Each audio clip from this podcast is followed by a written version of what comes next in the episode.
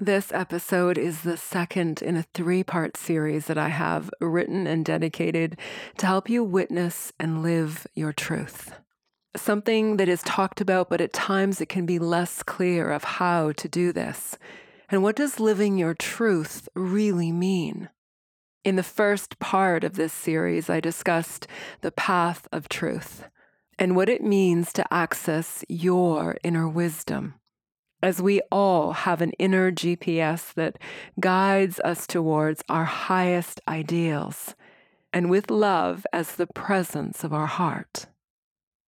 How do you call upon your truth, and how do you live it? What does it feel like, and how is your truth, your inner wisdom, different from the thoughts and perceptions of your mind? If you haven't already, have a listen to part one, and then join me back here for where we will pick up in part two, how to live your truth. And I'll leave links for all three parts here in the description. In each episode of the Wisdom Podcast, I share both spiritual and practical wisdom, together with the insights, offerings, and truth that have helped others live their greatness, conquer their fears, heal from the experiences of their past, be resilient, live empowered and free, and of course, of their authentic happiness.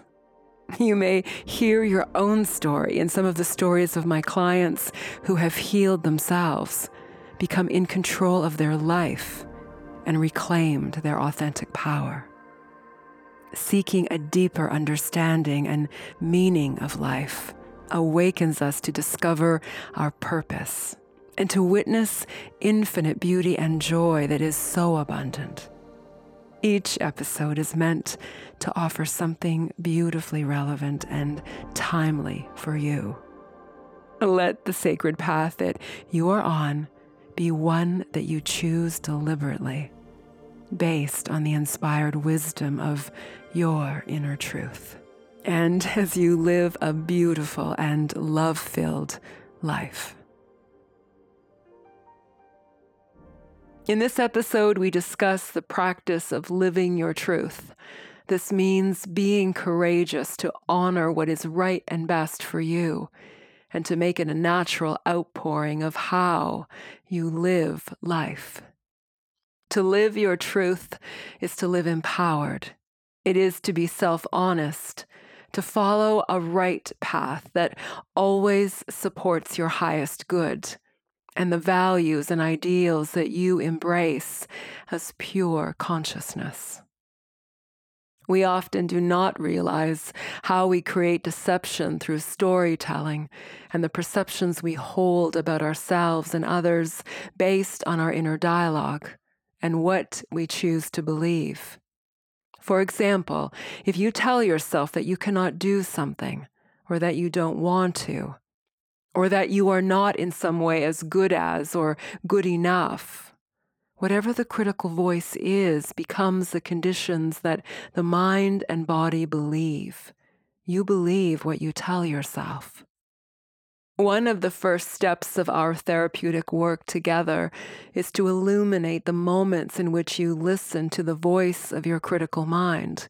And as you live inside the wounds and suffering that ignite fear, sadness, and a lack of belief.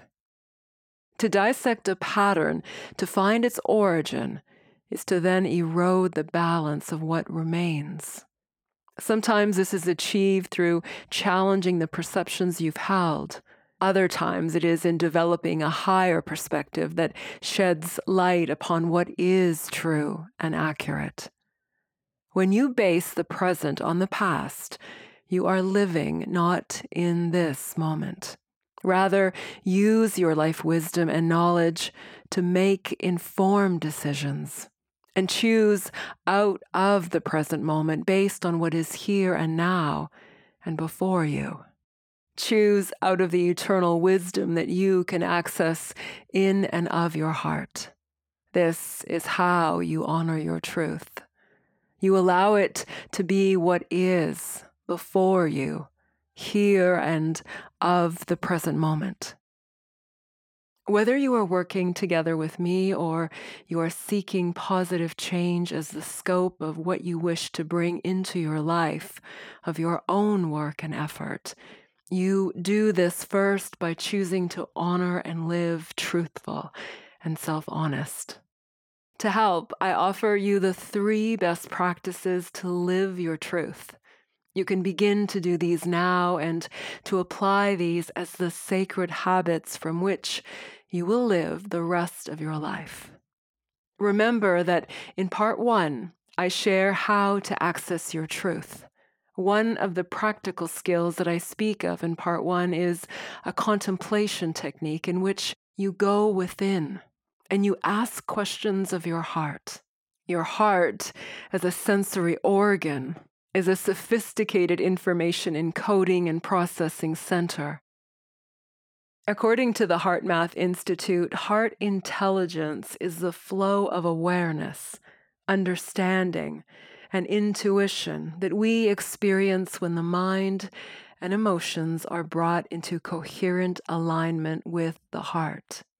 This information is then sent to the entire body neurologically, biochemically, biophysically, and energetically, which profoundly affects how we perceive, think, feel, and act. Research shows that the heart has more than forty thousand neurons, the same type of neurons that are found in the brain, that can sense, feel, learn, and remember, and that the heart is constantly in communication with the brain. When you feel angst and unsettled, it's often because you are experiencing what I call dissonance between the heart and the brain, and it can feel like a struggle to know what is the right path to follow. In making the decision to live of your truth, you must consider and take in the wisdom of your heart. The first best practice to live your truth is to be self-aware in what you tell yourself. Notice the random and progressive inner dialogue that incites what you choose and imparts how you feel. It is in revealing the critical and negative self-talk that opens you to acknowledge what has kept you back from attaining your goals and living your dreams. Your heart wisdom is accessible beyond what you imagine and witness through your other sensory modalities. What this means is that your heart is an instrument of incredible wisdom that you need to bypass the logic and the rationalization that occurs in the mind, and to streamline your finding of answers by going directly into the wisdom of the heart. What are the words and phrases that go under the radar inside your mind? When you pay more attention to your self-talk, ongoing and continuous, it sheds light upon the space and time that is your ever-present life. As you practice greater self-awareness, as you are awake to the thoughts you tell yourself and believe, you now have the power to make changes, to live authentic, that is, to live honest and truthful. Rather than look to what others have told you or what you have decided based upon what others think and do, be willing to look inward for your inspiration and to call it forward, to allow it to unfold and then flow from within you, and then to bring it forward. This is your truth. Your inner wisdom is often the quieter and ever-present loving voice that acknowledges your truth and your power. It is this voice that reminds you of your potential for all that is within you and all that you desire deeply. You live it as you honor and follow this path, a path that highlights for you a life that is filled with your honor. something to think about as we all create a lot of noise, both in the thoughts that constantly overtake us, the multitasking that speeds up the perception of what we hold of clock time, and the many distractions, including our ever-present need to be connected to the world of technology. We create a macrocosm of noise that makes it even harder to hear this soft voice of our inner wisdom. Think about this as you sit to meditate, to venture outdoors. Create the space in your life where you can be with the quiet certainty of your heart wisdom. And the second best practice to live your truth. Choose to no longer make excuses to yourself, to say no to what you truly want. We do this without recognizing how our fear, our avoidance, our lack of confidence diminishes our needs and desires and holds us back from our true potential. We have these wonderful, lofty goals, and yet we refuse to carry them out. For example, it's like wanting to begin a new habit, like rising early to sit in meditation, or to give up refined sugar, or to not smoke or drink to excess. Whatever the new habit we decide, we know of its importance, and then we choose to not do it. It is not because of any good reason that we tell ourselves, rather the simple truth of saying no, no that we can't, or of deciding that it is easier or more enjoyable or convenient to do what we have always done. And so we tell ourselves whatever we need to hear and believe to make the excuse more powerful than our desire. The truth is that you can always do and accomplish what will align you with your highest ideals and goals. You can always find the help and guidance, the support and the encouragement, both from within yourself and in the kindness of others who want you to succeed. This is how you live of your truth. You no longer find ways to stop yourself, to self-sabotage, to give up, to withhold, to deny, to make excuses. Instead, notice and recognize the moments when you are resisting the change you seek, from making the effort, from saying yes, from persevering, from succeeding, and choose instead what will bring you even closer to all of your highest goals and ideals. You can use the mantras, I am, and I can, and I am worthy of, to guide you. And lastly, the third best strategy to live of your truth, revisit the knowledge you hold of yourself. You can hold perceptions of yourself and your abilities based on the comments and views of others. You can carry misguided and untrue perceptions from childhood that will continue to conform an unrealistic self-image and what inaccurate beliefs you hold about yourself and the world.